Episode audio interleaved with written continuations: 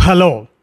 కానమూకు కథావచనం మోహనవచనం పరిజ్ఞాన హితబాండం శ్రోతలకు ఆహ్వానం నమస్కారం.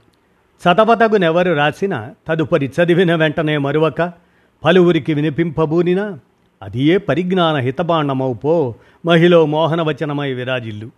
పరిజ్ఞాన హితబాండం లక్ష్యం ప్రతివారీ సమాచార హక్కు ఆస్ఫూర్తితోనే ఇప్పుడు ఎన్ వేణుగోపాల్ విరచిత అంశం. దుర్భర చీకటి ఖైదుల్లో ప్రజా మేధావులు అనేటువంటి అంశాన్ని ఇప్పుడు మీ కానమోకు కథ వచ్చిన శ్రోతలకు మీ కానమోకు స్వరంలో వినిపిస్తాను వినండి. దుర్భర ఖైదీల్లో ప్రజా మేధావులు ఇక వినండి.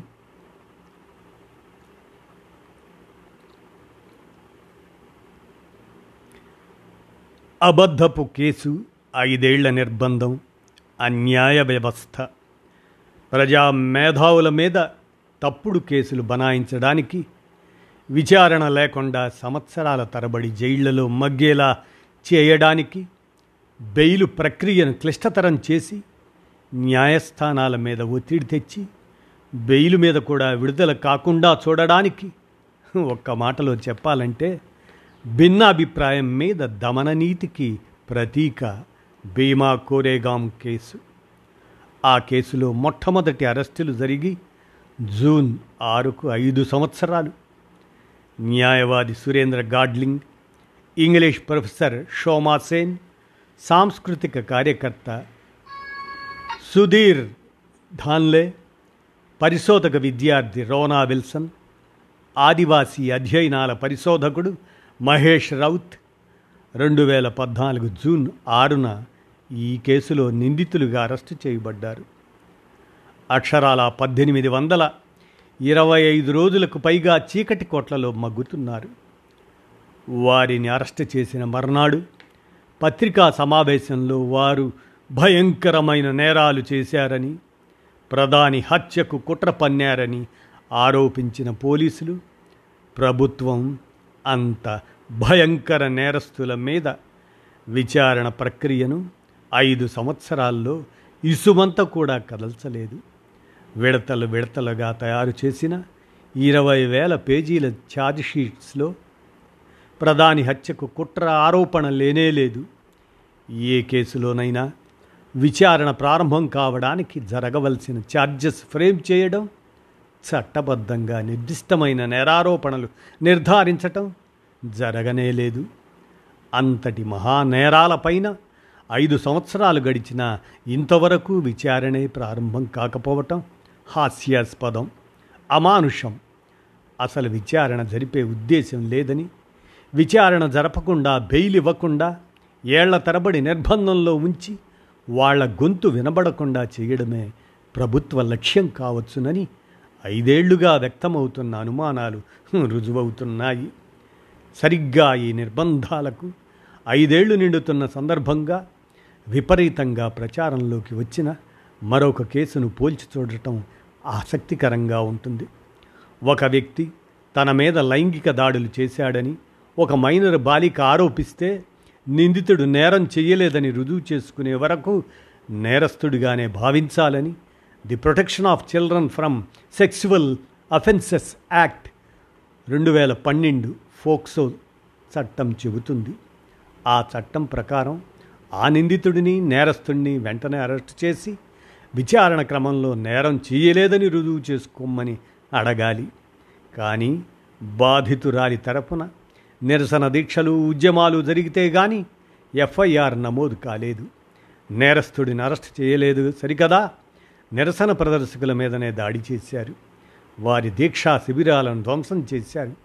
బెదిరించారు. చివరికి బాధితురాలి తండ్రిని బెదిరించి ఫిర్యాదు ఉపసంహరించుకునేట్లు చేశారు. నేరస్తుడికి అనుకూలంగా సంఘ్ పరివార్ వాట్సప్ అబద్ధాల ఫ్యాక్టరీ తలమునకలుగా పనిచేసింది.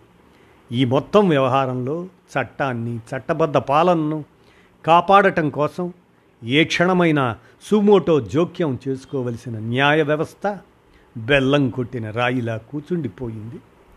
మరొకవైపు భీమా కోరేగాం కేసులో ఆ ఐదుగురు మాత్రమే కాదు మరొక పదకొండు మంది నిరపరాధులు ప్రజాపక్ష మేధావులు వరవర్రావు సుధా భరద్వాజ్ వర్ణన్ గోంజాల్వెస్ అరుణ్ ఫరేరా రెండు వేల పద్దెనిమిది ఆగస్టు నుంచి ఆనంద్ తేల్తుండే గౌతమ్ నవలాఖ ఇరవై ఇరవై ఏప్రిల్ నుంచి హానీబాబు ఇరవై ఇరవై జులై నుంచి రమేష్ గాయ్చోర్ సాగర్ గోర్ఖే గోర్ఖే జ్యోతి జగతాప్ ఇరవై ఇరవై సెప్టెంబర్ నుంచి శిక్షకాని శిక్ష అనుభవిస్తున్నారు.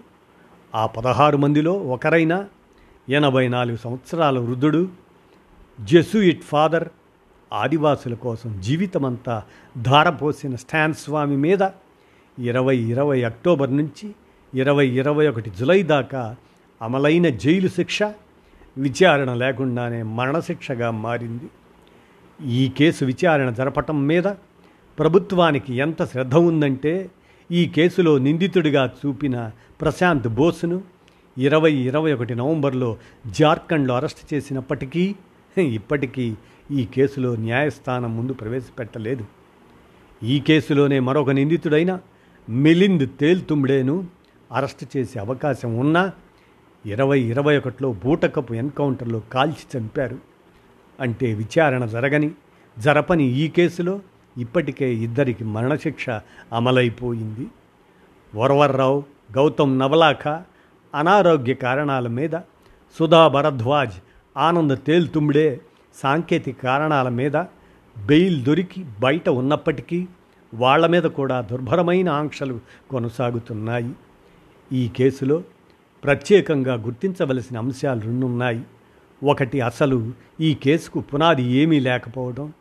రెండు అలా అది పునాది లేకుండా కట్టిన అబద్ధాల గాలి మేడ అని స్పష్టంగా కనపడుతున్నప్పటికీ మన న్యాయ వ్యవస్థ అట్టడుగు ప్రత్యేక విచారణ కోర్టు నుంచి అత్యున్నత సుప్రీంకోర్టు దాకా ఈ అన్యాయాన్ని ప్రశ్నించకపోవడం తాత్సారం చేయటం కాపాడుతూ రావడం ఈ కేసుకు పునాది లేదని భయంకరమైన నేరాలకు సాక్ష్యాధారాలుగా పోలీసులు చూపుతున్నవి ఫోర్జరీ పత్రాలని ఏ కేసులోనైనా తప్పనిసరిగా ఉండవలసినవి నిస్సందేహంగా రుజువు చేయగలిగిన సాక్ష్యాధారాలు కాగా ఈ కేసులో అటువంటి ఆధారం ఒక్కటి కూడా లేదని మొట్టమొదటి పోలీస్ పత్రికా సమావేశం నాటి నుంచి ఎందరో విశ్లేషించి చూపారు.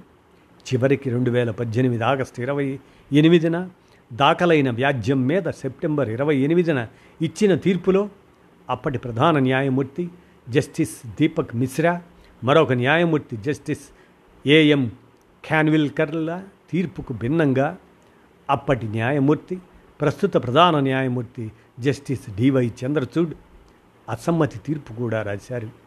ఆ అసమ్మతి తీర్పులో ఆయన పోలీసులు చూపిన సాక్ష్యాధారాలను శంకించి వాటిని పరీక్షించటానికి ప్రత్యేక పరిశోధనా బృందాన్ని ఏర్పాటు చేయాలని అన్నారు. అప్పటికి ఇప్పటికీ ఐదుగురు ప్రధాన న్యాయమూర్తులు Deepak Misra Ranjan Gogoi S A Bobde N V Ramana U U Lalit ఆ పదవిలోకి వచ్చి దిగిపోయి ఆనాటి అసమ్మతి న్యాయమూర్తి ఎనిమిది నెలలుగా ప్రధాన న్యాయమూర్తిగా ఉన్నారు. అయినా కేసులో కదలిక లేదు. ఈ ఐదు సంవత్సరాల్లో ఆ కేసులో పోలీసులు ప్రాసిక్యూషన్ ప్రభుత్వం చేసిన సర్కస్ ఫీట్లు అవకతవకలు తప్పుడు పత్రాలు ప్రవేశపెట్టడం అబద్ధాలు దర్యాప్తు సంస్థ మార్పు పూణే ప్రత్యేక కోర్టు నుంచి ఎన్ఐఏ ప్రత్యేక కోర్టుకు బదిలీ ఒక్కొక్కటి దిగ్భ్రాంతికరమైన మలుపులు. ఈ కేసుకు సంబంధించి కాగ్నిజెన్స్ ప్రభుత్వ అనుమతి చట్ట అన్వయంలో పొరపాట్లు బెయిలు దరఖాస్తులు జైలు పరిస్థితులు ఆరోగ్య పరిస్థితులు అప్పీళ్ళు ఇటువంటి వేరు వేరు వ్యవహారాలను కింది నుంచి పైదాకా కనీసం నలభై మంది న్యాయమూర్తులు పరిశీలించారు. కనీసం పదిహేను మంది న్యాయమూర్తులు ఈ కేసు మేము వినలేం నాట్ బిఫోర్ మీ అని కారణం చెప్పనక్కర్లేని ఉపసంహరణకు పూనుకున్నారు. ఇంతకు నేరారోపణలకు సాక్ష్యాధారాలుగా చూపినవి నిందితుల కంప్యూటర్లలో దొరికాయని చెబుతున్న పత్రాలు.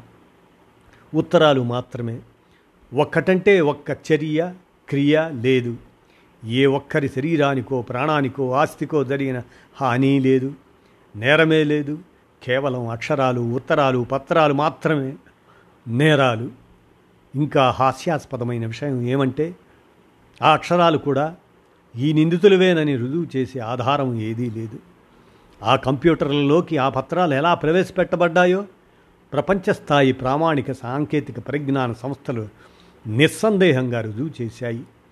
కంప్యూటర్లో దొంగచాటుగా చొరబడి దాన్ని లోబరుచుకొని నేరారోపణలు చేయడానికి వీలైన పత్రాలను అందులో ప్రవేశపెట్టి సొంతదారుకు కూడా కనపడని రహస్య అరల్లో దాచిపెట్టారని ఆ అరలను నిందితులు ఒక్కసారైనా తెరిచిన ఆధారం లేదని ఆర్సెనాల్ కన్సల్టింగ్ వంటి డిజిటల్ ఫోరెన్సిక్ పరిశోధనా సంస్థలు అరడజను నివేదికలు వివరించాయి ఐక్యరాజ్య సమితి European parliament Amnesty international American bar association ఇటువంటి ఎన్నో అంతర్జాతీయ సంస్థలు ఈ కేసు సాగుతున్న పద్ధతిని విమర్శించాయి. అంతర్జాతీయ వేదికల దృష్టిలో భారత న్యాయ వ్యవస్థ దర్యాప్తు సంస్థల పరువు దిగజారిపోయింది. ఈ స్థితిలో డిజిటల్ ఫారెన్సిక్ నివేదికల నిజానిజాలు తేల్చమని సుమోటో ఆదేశించవలసిన భారత సర్వోన్నత న్యాయస్థానం మౌన సాక్షిలా ఉండిపోయింది. ఈ కేసు విషయంలో భారత న్యాయ వ్యవస్థ చట్టబద్ధంగా న్యాయబద్ధంగా చేయవలసిన పనులు చేయకపోవటం మాత్రమే కాదు చేయకూడని చట్టబాహ్యమైన స్పష్టంగా రాజకీయ ప్రేరేపితమైనవని ప్రభుత్వ ఆదేశాలని అనిపించే పనులెన్నో చేసింది. డిఫాల్ట్ బెయిల్ విషయంలో ఎనిమిది మంది నిందితులకు సమానంగా వర్తించే కారణాలుండగా ఒక్క సుధా భరద్వాజ్కు మాత్రం బెయిల్ ఇచ్చి మిగిలిన ఏడుగురికి నిరాకరించింది. మిగిలిన నిందితుల్లో ప్రతి ఒక్కరికి ఎన్నో కోర్టులు ఎన్నోసార్లు bail నిరాకరించి bail is rule jail is exception అనే భారత న్యాయశాస్త్ర తాత్వికతను సహజ న్యాయ సూత్రాన్ని కాలరాశాయి. విచారణలో ఉన్న నిందితుల పట్ల జైలు అధికారులు పోలీసు అధికారులు ఆసుపత్రి అధికారులు ప్రభుత్వం చూపుతున్న నిర్లక్ష్యాన్ని క్రూరత్వాన్ని దృష్టికి తెచ్చినప్పటికీ న్యాయస్థానాలు కళ్ళు మూసుకున్నాయి. అసలు ఈ కేసు ప్రారంభమైనదే అబద్ధాల మీద. సాక్ష్యాధారాలుగా చూపినవి పచ్చి అబద్ధాలు ఫోర్జరీలు. అప్పటి నుంచి ఐదు సంవత్సరాలలో ప్రాసిక్యూషన్ వైపు నుంచి దర్యాప్తు సంస్థ వైపు నుంచి జరిగిన అక్రమాలకు లెక్కలేదు. అంటే ఒకవైపు సంపూర్ణంగా అన్యాయపక్షం మరొక వైపు నిరపరాధ నిందితులు ప్రజాపక్ష మేధావులు ముగ్గురు నలుగురు మినహా అందరూ వృద్ధాప్యంలో ఉన్నవారు అనారోగ్య పీడితులు ఆ నిరపరాధుల మీద అధికార అన్యాయపక్షం ఐదేళ్ళుగా సాగిస్తున్న దాడి ఎప్పుడు ముగుస్తుంది? న్యాయ వ్యవస్థ అధికార వ్యవస్థలు పౌర సమాజం ఎప్పుడు మేల్కొంటాయి? అని ఎన్ వేణుగోపాల్ విరచితమైనటువంటి దుర్భర చీకటి ఖైదుల్లో ప్రజా మేధావులు అనేటువంటి అంశాన్ని మీ కానమోకు కథ వచ్చిన శ్రోతలకు మీ కానమోకు స్వరంలో వినిపించాను. విన్నారుగా? ధన్యవాదాలు.